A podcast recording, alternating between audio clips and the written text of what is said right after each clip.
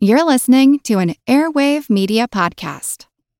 Hey, it's Ryan Reynolds, and I'm here with Keith, co star of my upcoming film, If, only in theaters, May 17th. Do you want to tell people the big news? All right, I'll do it. Sign up now and you'll get unlimited for $15 a month in six months of Paramount Plus Essential Plan on us. Mintmobile.com slash switch. Upfront payment of $45 equivalent to $15 per month. Unlimited over 40 gigabytes per month. Face lower speeds. Videos at 480p. Active Mint customers by 531.24 get six months of Paramount Plus Essential Plan. Auto renews after six months. Offer ends May 31st, 2024. Separate Paramount Plus registration required. Terms and conditions apply if rated PG.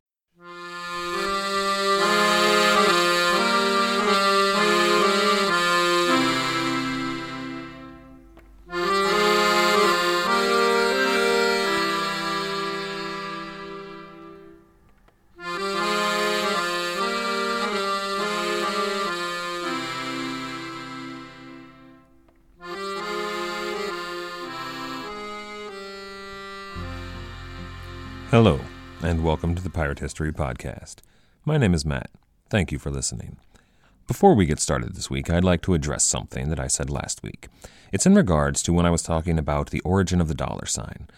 What I said at the time was that the dollar sign originated from a symbol on the piece of eight, which represented the pillars of Hercules, being the two dashes, and the hemispheres of the globe, represented by an S. Now, this is a theory that has been postulated by many historians, and really, the symbolism is just too good. Unfortunately, it's too good to be true. A listener who goes by the name of Funkmon pointed out that this isn't necessarily the general consensus among scholars on the subject. There are a few other theories on where the dollar sign originated. Another one that I like is that it was a simple symbol 8 with a line drawn through it to symbolize a piece of 8 and that goes to explain the single slash dollar sign. However, the consensus among historians seems to be that it was a much more simple and less symbolic answer than that. There was a shorthand at the time used to represent the Spanish peso, which was a large P followed by a very small s, which eventually was merged into just a P and S, and then eventually just an S with a line drawn through it. This is generally accepted to be the origin of the dollar sign by most historians, so I just like to go ahead and correct that. If anybody out there has any questions or concerns about anything that I say, I urge you to get in contact with me. Either leave a comment on the episode at piratehistorypodcast.com or you can email me at thepiratehistorypodcast at gmail.com. I really take all of your questions and comments seriously, and I'd like to address any issues any of you might have. And once again, let me thank Funkmon for bringing this to my attention. Now, without further ado, let's get to episode number four Old Europe on Fire. Today we're going to be talking about the Catholic Church, the Reformation in Europe, in Germany, Switzerland, what's called the Low Countries, and even in England, and we're going to be talking about the political upheaval that this caused, as well as the spiritual and social effect that this had on the lives of the people living in these countries. Perhaps, though, a bit of explanation is required. This is, after all, a show about high seas adventure and swashbuckling piracy, and so far we've talked about exploration, a lot of politics, and today we're going to be getting into religion. And as we all know, politics and religion are two topics that are not polite to talk about around the dinner table. So, why are we going into this? Well, of course, religion has been a key factor in the lives of essentially every person and every society that's ever existed on Earth. But for the pirates in the Caribbean, around the beginning of the 1700s, it wasn't only an important force, it was a contentious one. Because of the events we're going to be talking about today, there were two rival factions of Christians in Europe, but also in the Caribbean. And in Europe, you had national boundaries that could protect you. You knew that if you were in, say, parts of what would become Germany, you could be safe, but if you were to just move over into parts of France, you could be killed. However, in the Caribbean, you could be on an island that was owned by the English and be safe were you a Protestant, but you could be merely a couple days sailing away, even less, from an area that was controlled by Catholics, who likely wanted your head because of the religion you followed. Beyond that, there were many actual wars and conflicts that weren't called wars during this time that were based entirely around the issue of religion. And so many of these Catholic and Protestant sailors and soldiers had a deep seated hatred for people on the other side. Many people that we're going to be talking about in a very short amount of time, people like Sir Francis Drake and Captain Henry Morgan, and even onto people like Benjamin Hornigold. Well, they were people who saw themselves not as pirates, but as people on a religious and political war against the other side. So, for the people who were engaging in piracy in the Caribbean, religion was a highly important factor. And here is where all that conflict started. I'd like to introduce that conflict with a quote from Winston Churchill. This comes from his multi volume work, A History of the English Speaking Peoples. This is from volume two of that work, subtitled The New World.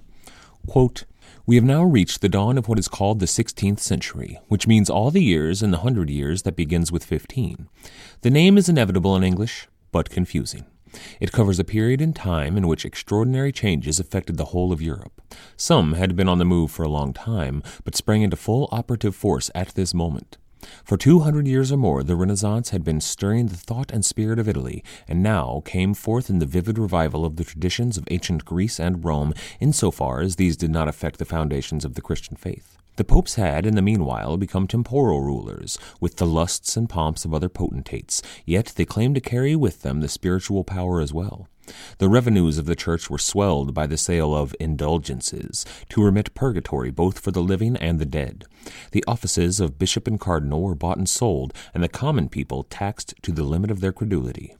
These and other abuses in the organization of the church were widely recognized and much resented, but as yet they went uncorrected. End quote. Hmm. What an excellent quote. It really gives just a perfect introduction to everything that we're going to be talking about today and sums up almost every point that I'm going to be trying to touch on. However, there is one key thing that I think it lacks. It doesn't go into any detail about the key role that the church played in Europe during the Middle Ages, which I think is kind of important to understand today's story to its fullest. The Catholic Church was, during the time of the Roman Empire, part of a tripod that held the empire up. There was, of course, the Roman Church, there was the Roman imperial bureaucracy, and then there were the legions. But when the fall of Rome came, really those other two pillars, besides the Church, fell away. The Church was left all throughout Europe, trying to tend to the spiritual needs of its flock, without any support at all. So it had to work from scratch to build that support. It did so by allying itself with various tribes who were vying for control of the European continent.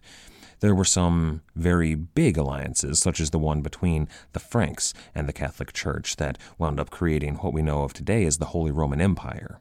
It even managed to hold on quite strongly in some places, but in Gaul and the former province of Hispania, which would have been the Iberian Peninsula, even in Britannia, which was the farthest flung part of the empire to the north, and that was subsequently invaded by pagan barbarians, the Anglo Saxon invasions, which threatened to wipe out the Catholic Church there entirely, but they managed to hold on and ally themselves with people who were likely to come out on top. And somehow, all of these people did. Now, of course, the Catholic Church had a lot to offer. They had really the only schools that were left in Europe. If you were going to get any sort of formal health care anywhere in Europe, it was going to be a church facility. They also had a massive communications network between dioceses that if any of these strong men who intended to be king were to actually rule, they were going to need to make use of that communications network. Perhaps even the most important point was the Roman Church had on their side the Roman God. Many of these barbarians were, before this, pagans, following perhaps the Norse religion. They would have made sacrifices to Odin and Thor. But their enemies, the people they were fighting, were frequently people making sacrifices to the same two gods. So if they could ingratiate themselves with the church, then they would have the ear of the God of Rome, a God who had helped build the most powerful empire in the world that these Germanic peoples had never been able to conquer. And it seemed to work out because people who had allied themselves with the church usually wound up on top. And in many cases, these kingdoms that they began are the foundations for many of Europe's modern countries even today the church was central in their birth. However, the church had to ingrain itself into the civilization of Europe. They had to make themselves indispensable to the European way of life. And they did so fantastically. The church was there at every major life event you had. When you were born, the church was there to baptize you. When you were married, the church was there to marry you. When your children were born, they were there to baptize your children. And when you died, the church was there to bury you. Not only was the church central to the lives of the people in Europe, they were central to the aristocracy as well. See, people in Spain and the Holy Roman Empire didn't speak the same language. However, they were able to communicate by using Latin. They used Latin, the language of Rome, because that was what was taught in the church schools. So, really, they had recreated those three pillars of the Roman Empire. The church still existed, but they had recreated government, and through the armies of these different nations, they had recreated the legions, which they could call upon at any time if they needed to defend themselves or go fight the Muslims in a crusade. That's not to say that there wasn't conflict, though. There definitely was. Even at the outset of the Holy Roman Empire, their first major alliance, the leader of the Holy Roman Empire, Charlemagne, was in constant conflict with Rome, vying for control. The Holy Roman Empire has had a great tradition of conflict with Rome. One of their later Holy Roman emperors, Frederick Barbarossa, he even went so far as to elevate a personally chosen pope of his own in defiance of the one in Rome. He didn't like the way that the Roman pope was doing business, which was exactly what the Roman Church had become a business. You could go so far as to consider all the nations of Europe subsidiary companies to their parent company, the Catholic Church, and the Pope was its CEO. And the church had thusly become extremely wealthy. They owned massive tracts of land from which they collected rent. They collected forced tithes from every citizen in Europe. Now, you might picture them passing the hat and giving whatever they could. However, a tithe was a forced tax. You had to give a certain amount of money.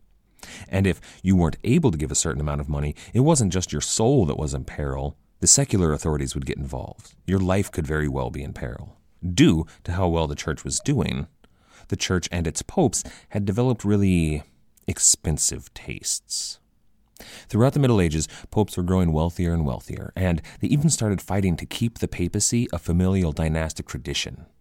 They had palaces that these families owned. They had extraordinarily large quantities of gold. Popes had mistresses, and they even threw parties that would make even the most decadent Roman emperor blush. Despite the fact that they were making huge amounts of money, they needed to raise revenues somehow. And they decided to do that through the sale of indulgences. An indulgence was a papal decree that allowed your soul to move past purgatory and onto heaven.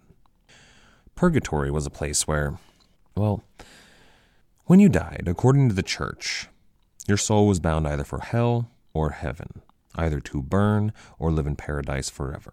However, to get to hell, you had to commit a pretty grievous sin, what was known as a mortal sin, something defiantly against God.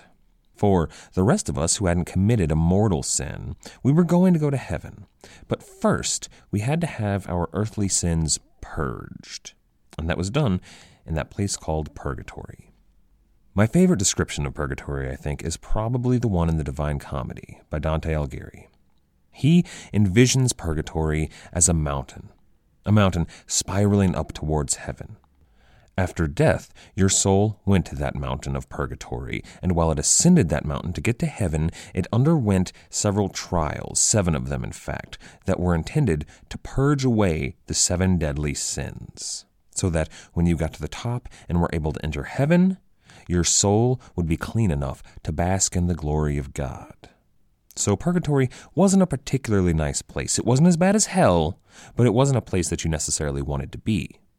So the church had these indulgences that the Pope could grant to you that would allow your soul to skip over that unpleasant step known as purgatory. At certain times, the church was known to sell these indulgences for money. This was the Rome a Rome of lavish luxury and extreme decadence, a Rome that was seen by many to be swindling its parishioners by lying to them about being able to get them into heaven for money. This was the Rome that at the end of a very long journey was first encountered by Martin Luther. Martin Luther was one of tens of thousands of people that would make a pilgrimage to Rome every year, many of them members of the clergy, in an effort to find themselves closer to God. Martin Luther was taking this journey on the advice of a higher up in his order who had suggested he do so because Martin Luther was a very troubled young monk. He always found himself somewhat distant from the presence of God that he hoped to feel. In fact, Martin Luther had had a very troubled youth in general. His father was a member of a growing middle class in Germany who, by all accounts, was not a very kind man. However, he did send his son Martin off to the university, a fairly respected university, where he was supposed to train to become a lawyer. And for a while he did so, and a lot of those skills that he learned there would wind up serving him well later on in life. But after a run in with the plague, in which many of his friends died, and then a near death experience on a lonesome road during a very violent thunderstorm, Martin Luther decided to dedicate himself to God. However, after becoming a monk and going through all of those ordeals, he never felt himself truly in the presence of God. He never felt God's love fill him. The church taught him that to feel God's love, there were two ways about it. One was doing good works, which were good works according to the church, things that the church decreed you should do. The other was through suffering and penance. And Martin Luther did plenty of good works, but also undertook suffering and penance on a level that was, well, it was dangerous. He would wear those horsehair shirts with the hair on the inside that would become extremely uncomfortable all the time. He would flagellate himself until he had nearly bled to death. More than once, his brothers had to pull him in from the cold where he was outside, nearly nude, freezing to death, trying with all of his might to feel the presence of God through suffering. And yet, Martin Luther never did feel the presence of God, not in his heart. So it was suggested that he take this pilgrimage to Rome. And he did. It took about two months to get from his monastery to Rome. But upon arriving in Rome, well, this was the height of the Italian Renaissance. When he arrived in Rome, literally, Michelangelo was painting the roof of the Sistine Chapel. Raphael was painting the Pope's apartments and decorating them in lavish ways. There were some of the greatest artists and thinkers and architects of all time living and working in Italy, especially in Rome, at this time when Martin Luther got there. Not only was Rome culturally significant to Europe in a way that Martin Luther was only beginning to grasp, this was the center of church power. This was the center of God's house. This was where God was closest to earth and spoke directly to the Pope, the leader of the Catholic Church to which Martin Luther had dedicated himself. At first, Martin Luther was in awe of all of the majesty and grandeur around him, as I imagine anybody would be arriving in Italy at about the time of the height of the Italian Renaissance. But soon, that veneer and that awe began to fade. One of Martin Luther's first destinations, as a man who saw suffering as the best way to get closer to God, was a crypt in which the remains of thousands of martyrs were kept. However, when he arrived at this crypt, he learned that he would have to pay a fee to enter and see the remains of these martyrs, which he did. And that earned him an indulgence, a token that would let him lessen his time in purgatory. And that was just the beginning. At a sermon that an understandably timid Martin Luther was giving in Rome in front of many very august members of the clergy, he overheard one of them say, Just get on with it. This was Martin Luther's experience time after time at nearly every site he visited on his pilgrimage to Rome. And so he returned to Germany even more disillusioned than he had gone to Rome. He began to feel that there was something wrong with him. In his writings, he would frequently ask, What's wrong with me? Why can't I feel God's love? And so in 1511, not having shown any improvement after Rome, he was sent to Wittenberg, a town in Germany that had just built a new university and had a couple of small churches attached to the castle. There was also a leader in Martin Luther's order there who was someone who knew how to handle Martin Luther. After getting to know him a bit, he decided to make Martin Luther a professor of Bible studies at the theological university there. At first, Martin Luther protested. He gave a number of reasons why he couldn't do it. One of them being that the amount of work added to his schedule would kill him, to which this leader replied, That's okay. God has much use for clever men in heaven. He always knew just what to say to Martin Luther. And so Martin Luther became a teacher, forced to leave his world of meditation and suffering and penance and interact with the world. He had to look these students in the eye and tell them with authority what the Word of God said. To do this, He studied not only the Latin Bible, but he went back further to study the Greek texts and the Hebrew texts. And it was while studying these texts that he began to see discrepancies in what the Bible originally taught and what the church was preaching in the year 1511. He realized, digging through these ancient texts, that, well, to him, what the church was teaching was wrong. The way to get to God wasn't by penance or doing good works. The way to get to God for him was by opening his heart and his hands and allowing God's love in. But in the years that passed, between the time that he went to Rome and the time that he started teaching, the old pope had died, and they had chosen a new pope, a man named Leo X. If I were to picture a movie about Martin Luther, I would picture someone who was young and fresh faced and innocent and ever curious. And if I were to picture Leo X, I would picture a man who was cold eyed and stern beyond belief, and at the same time enjoyed his earthly delights to a sumptuous extent. I would also imagine that every time he were on screen, there would be dark, ominous music accompanying his arrival something that lets you know that an evil presence had arrived. No, I'm not saying that that's how the relationship between Martin Luther and Leo X actually was, but that's definitely how it's been recorded and seen throughout the ages ever since this time. You see, as Pope, Leo was not exactly careful with money. He went on these extravagant boar hunts. He threw these huge dinner parties at which it was reported at the time by people who, it should be said, were not pro the papacy but they reported that there would be young naked boys jumping out of pies to entertain all of the guests at the Pope's dinner parties. It was said even, and this is not necessarily proven to be true, but that he vetoed a decree that a bishop had made that said that there should be a limit on the number of young boys that the clergy could keep for their comfort. Now, this all may be propaganda against him. There's no definitive proof of it, but this was something that was believed at the time. More to the point, something that can be proven is that within two years of having been raised to the papacy, the coffers of the church were empty. Now, this was due not just to his lavish parties and boar hunts, but to the rebuilding of St. Peter's Basilica. You see, all of the great architects and painters and sculptors in Rome and in Italy were there working on St. Peter's Basilica, and they did not come cheap.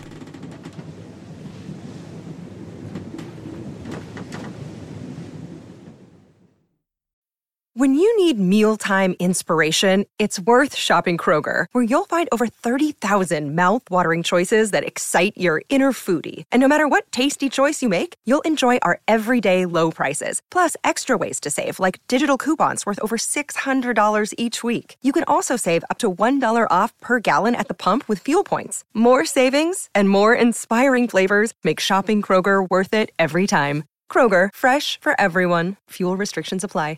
Everybody shush! William Shatner has something to say. Kat and Jethro, box of oddities. What do you do when the woman you love dies?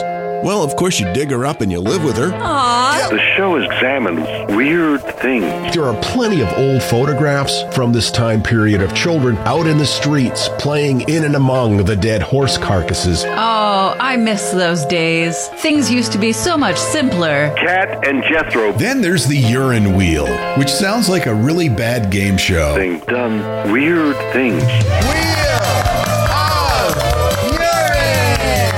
Kat and Jethro, box of oddities. That is really mysterious. Join Kat and Jethro Gilligan Toth for the strange, the bizarre, the unexpected as they lift the lid and cautiously peer inside the box of oddities. The Webby Award winning Box of Oddities podcast from Airwave Media.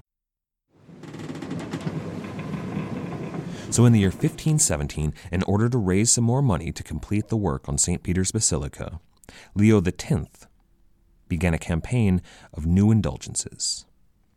These indulgences were far more inclusive than any indulgences ever had been before. They were also made much more available than any other indulgences. Before, you would have to prove that you had done good works to get your indulgence. Now, all you had to do was pay a little money and you could get these indulgences. And they covered all sorts of sins, sins that even people who believed in indulgences thought were just ridiculous. It was even said by people who opposed these indulgences, it should be noted, that these indulgences would allow someone to be forgiven for raping the Virgin Mary. However, these indulgences of the 1517 campaign raised in today's dollars millions and millions of dollars. There was a man, a, a bishop known as Johann Tetzel, that was put in charge of the campaign of these indulgences. He's seen today by historians as a master marketer, somebody who came up with even clever little jingles to sell these indulgences. One of them was heard to say, When the coin in his coffer rings, then the soul heavenward wings. And that was all it took. Just a little bit of coin, and your soul, which would be going to purgatory after death, would be able to skip over that nasty little step and go right into heaven, no matter what you had done according to these indulgences. Beyond that, one of the big problems that many people had with this 1517 indulgence campaign was that before, you had to earn an indulgence during your life. But now, if you wanted to buy an indulgence for somebody who had died, say your mother had passed away and you didn't want her to suffer in purgatory, you could just give the church just a little bit of money and all of a sudden she would go straight to heaven. These indulgences were widely hated all throughout Europe, no more so than in Germany, which had become the prime market to sell these indulgences. Martin Luther himself had noted that many in his congregation, including his students, had stopped coming to his services and stopped coming to class because they had been told that all they had to do to reach heaven was to pay the church a little bit of coin. This, understandably, enraged Martin Luther. The story of what's to come is really a turning point in the history of Western civilization. Because of the importance of it, the crux of that story, the thing that really set this fire off, is usually told in very melodramatic ways. It's told as if it's an epic tale, almost something you would see in an adventure movie. If this were a scene in that movie about Martin Luther I was talking about earlier, this scene would have to begin with very dark, brooding, and epic music. October 31st, 1517, All Hallows Eve. In the small town of Wittenberg, a young monk by the name of Martin Luther has learned that the church is interfering with his flock. They are being lied to, told that for a small amount of coin they can earn an indulgence, which is putting their immortal souls in danger of eternal damnation. In a rage, Martin Luther flies to his study where he grabs ink, pen, and paper and begins to scrawl out a list of every detestable crime of the Catholic Church and their vile Pope, Leo X. Late into the night, he works. By candlelight, he finishes his 95 theses, detailing everything that the church has done to its people.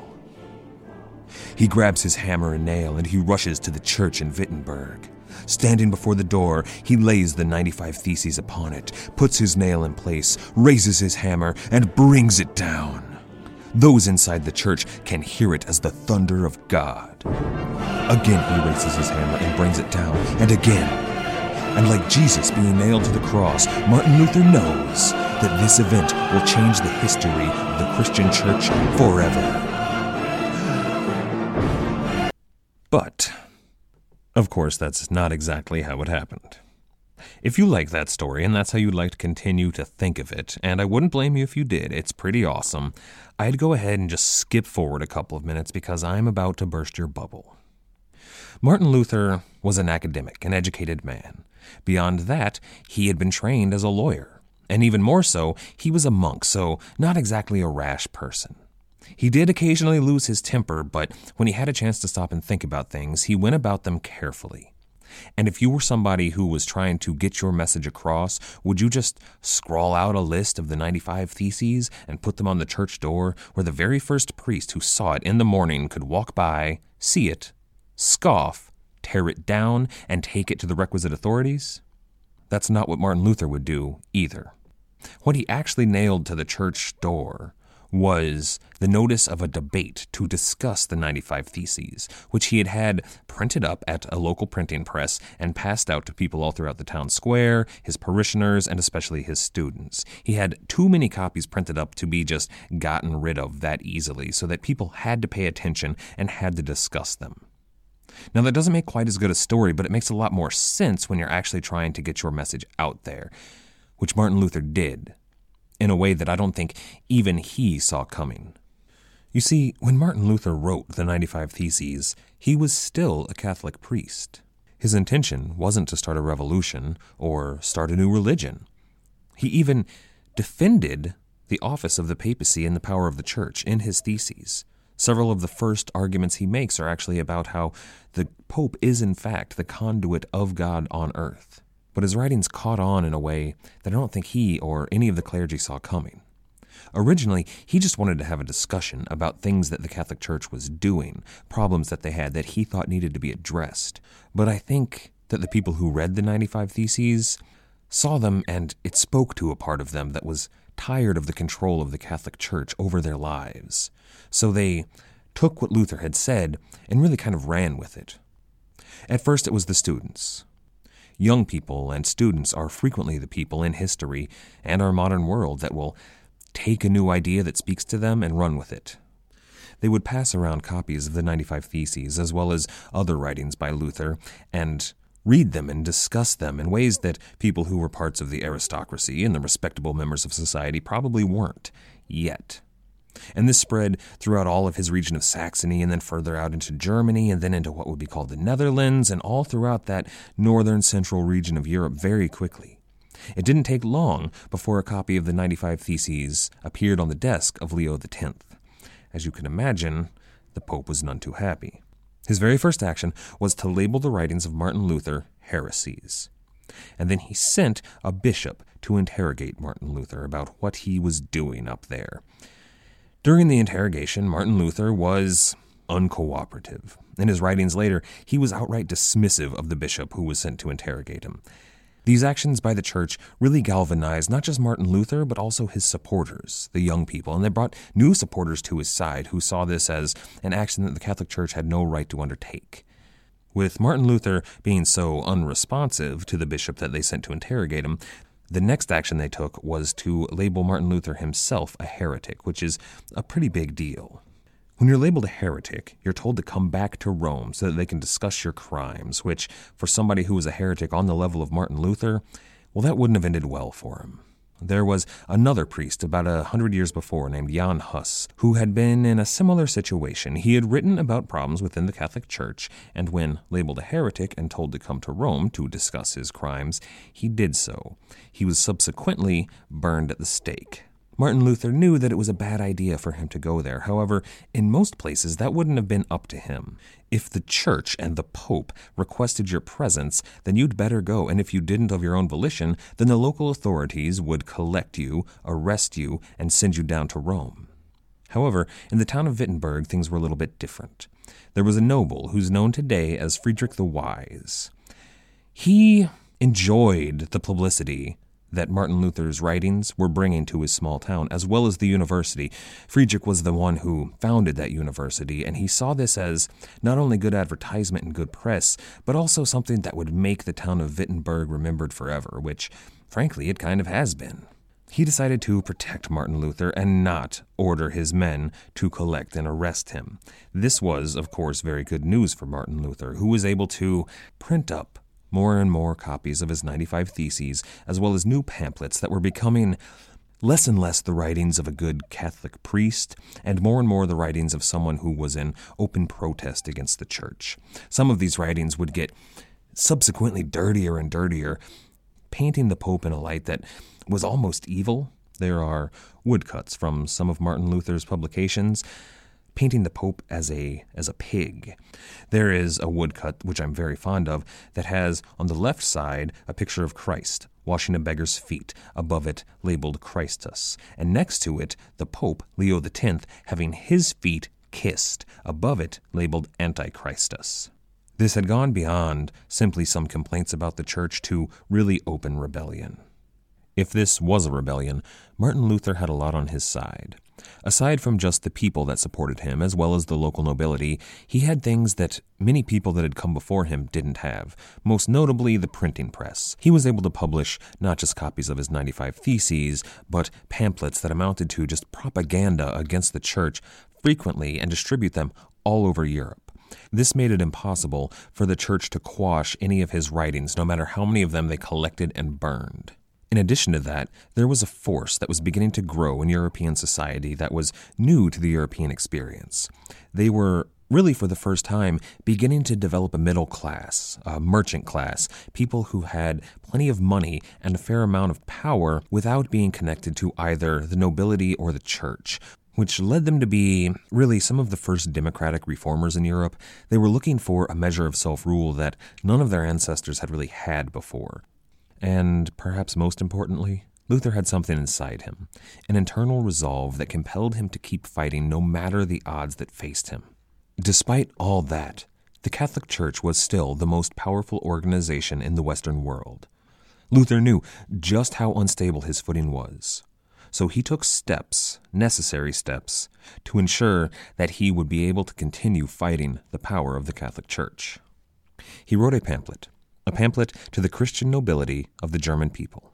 This pamphlet argued, quote, German money, in defiance of nature, flies over the Alps. This argument held a lot of weight to the German nobility. The Holy Roman Empire was a Catholic empire, and their emperor, Charles V, was a Catholic man. However, ever since the time of the Roman Empire, there had been a tension between the Romans and the German people. Even at the height of the Roman Empire, there was a heresy, long before the heresy of Martin Luther, known as the Arian heresy, in which German Christians disagreed with the way that the Roman Church believed in God. And this cultural schism had never really gone away.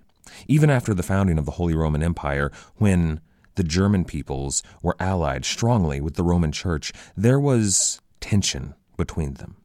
So it made sense to the German nobility in the Holy Roman Empire that their money should belong to the German people and not the Pope in Rome. Now, it seems to me, with a friend in a high place like Frederick the Wise, he may have helped Martin Luther craft his argument to the German nobility. He would know better than a monk what arguments would work best to motivate the German nobility to protect this burgeoning Lutheran movement. And it seemed to work. Many other nobles took heart from this and really joined arms with Frederick the Wise and the Lutheran cause. However, the man that they really had to convince was Charles V. A young, 19 year old, newly raised Holy Roman Empire who was staunchly Catholic. But in 1520, Charles V visited Frederick the Wise, who convinced him to hear Luther's case, which was just in time because in Rome the Pope had issued an order of excommunication for Martin Luther. Excommunication was the most powerful weapon the Pope had in his arsenal to fight a heretic like Martin Luther and he sent a bishop north with the bull of excommunication, stopping at every town he passed to read the excommunication of Martin Luther, to let anybody who might have any sympathy for the Lutheran cause know that this was going to be nipped in the bud shortly.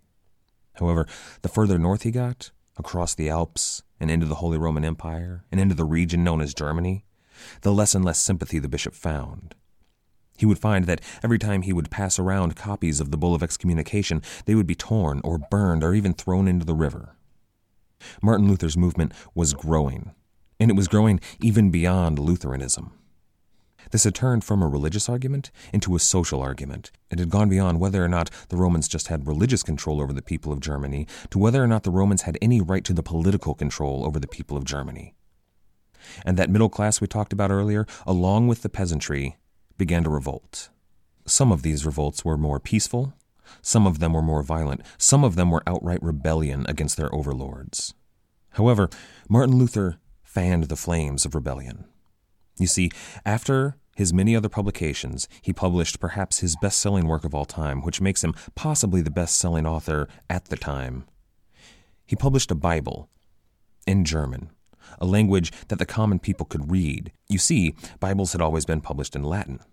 And Martin Luther, who had read the texts of the Greek and the Hebrew, was able to translate the Bible from a language that the Bible was actually written in.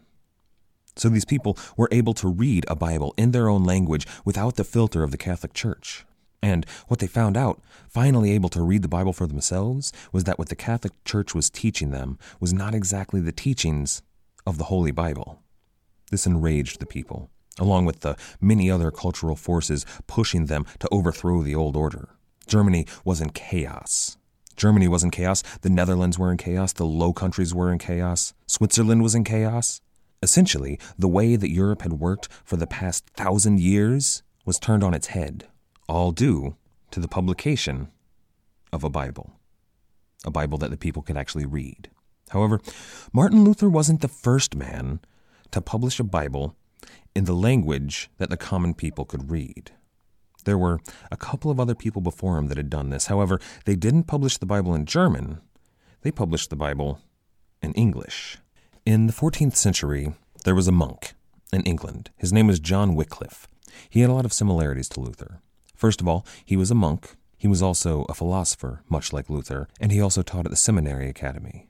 This was something that brought Luther to his realization, and I think also had a large influence on Wycliffe. He had other similarities to Luther, philosophical similarities. He believed, much like Luther, that the focus of religious teaching should not be on good works, but on a personal relationship with God. And that people should be allowed to have a personal interpretation of the Bible, not an interpretation that has been filtered through a Catholic medium. He was also, in many ways, against some of the things that make the very Catholic Church the Catholic Church. Things like the sacrament, or the existence of sainthood, or the very existence of the papacy at all. He was, in many ways, much more radical than Martin Luther was when he started out.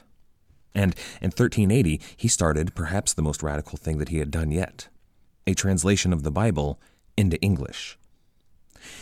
Unlike Luther, however, he translated the Bible directly from the Latin. Now, this may have been out of a respect for the Bible, but it may have been because he didn't have access to the original Greek and Hebrew texts. He also decided to translate the Bible directly, word for word, from the Latin, which created a lot of strange translations that I imagine even native English speakers at the time had trouble understanding. For example, quote, I forsooth am the Lord thy God, a strong jealous, end quote. Or perhaps, quote, Lord, go from me, for I am a man sinner. Now, these are, of course, lines from the Bible that you may be familiar with, but not in a familiar vernacular, largely because they weren't written in a way that people were necessarily able to read, at least not easily. Wycliffe had built a movement around his beliefs that actually gained a lot of strength in Europe. However, the Pope quashed that movement as hard as possible, and within just a few years after Wycliffe's death, nearly every copy they could get their hands on had been burned and his followers all arrested. However, even today, 170 copies of this Bible still exist. And this was in a time before the printing press. All of these copies were written by hand in monasteries by English monks. So there must have been a large desire to have a copy of this manuscript. For so many to still exist, that's almost unheard of. But he wasn't the last English monk to translate the Bible. Others took his translation, tried to make it a little more readable, and they continued publishing them and passing them around, much like Martin Luther passed around his 95 Theses. It was a clandestine activity that people who believed the power of the Catholic Church was too strong and too influential in their nation of England, well, they were trying to undermine it, quietly but as powerfully as possible. And this continued even up until the time of Henry VIII. Henry VIII collected every copy of the Wycliffe Bible he could get his hands on, as well as any subsequent translation, and had them burned in a massive bonfire right outside St. Paul's Cathedral that lasted for two days solid. And this was only one of many burnings of these heretical Bibles. And then came another monk, a man named William Tyndale. There's a quote from William Tyndale to another monk that I'm very fond of, and I'd like to share with you now. Quote, Ere many years I will cause a boy that drive a plough to know more of the Scriptures than thou dost. This was saying that he wanted the people in his country to know the actual Scriptures and the Word of God and not have it fed to them by a third party. And unlike John Wycliffe, Tyndale translated the Bible from the Hebrew and the Greek, not the Latin. Now, Tyndale's Bible isn't exactly the King James Version of the Bible, but it very nearly is. About 85% of Tyndale's Bible is directly in the King James Version. They made some changes and got some stuff out of the Bible that the kingdom didn't really think needed to be in there for the common people to see, but it's very, very close to what's in the King James Bible. However, Tyndale was not able to do his work of translation and essentially sedition in England because the king in England at the time Henry VIII was a Catholic and a defender of the Catholic faith. that wasn't going to last. It wasn't until after Tyndale's death, unfortunately. But Henry VIII, of course, eventually recanted his Catholic faith. You see, his first wife had not given him a son. This was something that any monarch, especially a king, found vitally important to have a strong heir that he knew could succeed him on the throne. There were, of course, many other factors and many other tensions building between Henry VIII and the Catholic Church, but this one really set it off because Henry VIII, as we all probably know, believed that it was his wife's fault that he couldn't have a son. He had, of course, a daughter. However, unable to divorce her, he cut ties with the Catholic Church and married another woman. This woman was not a Catholic because neither was Henry VIII. Neither was Henry's second daughter that that marriage produced. But of course, Henry eventually married another woman, with whom he had a son. Finally, Henry VIII had a son and heir that he knew would succeed him. However, Henry VIII was a pragmatic man, so he set rules of succession that were anything untoward to happen to his son, his daughter would take the throne. His eldest daughter, as it happens, who was the product of a Catholic marriage and herself a Catholic woman. For a newly Anglican country, this potentially spelled disaster. But Henry had another daughter, the product of an Anglican marriage, who was, by all accounts, bright, even brilliant, who was ambitious, who was extremely resilient, and who would make a great focus and figurehead for the growing Protestant movement in England.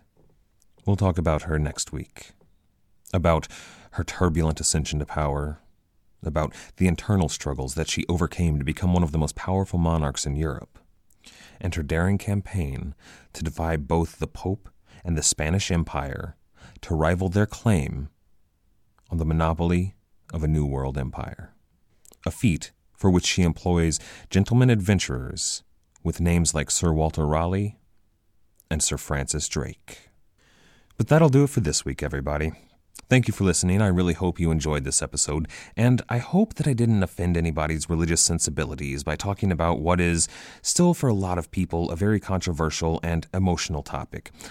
It was my intent that, even while discussing a lot of negative things, to try and be as balanced and honest as possible. So hopefully you'll tune in next week. Our theme music this week was, as always, The Old Captain by the fantastic band Brillig. If you've been enjoying the podcast so far, I really think you might enjoy them, so why not go on over and check them out at brillig.com.au. That's B R I L L I G.com.au.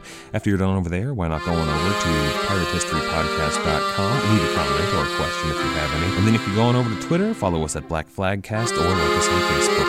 Every little bit helps, and we really appreciate it, guys. Thank you so much for listening.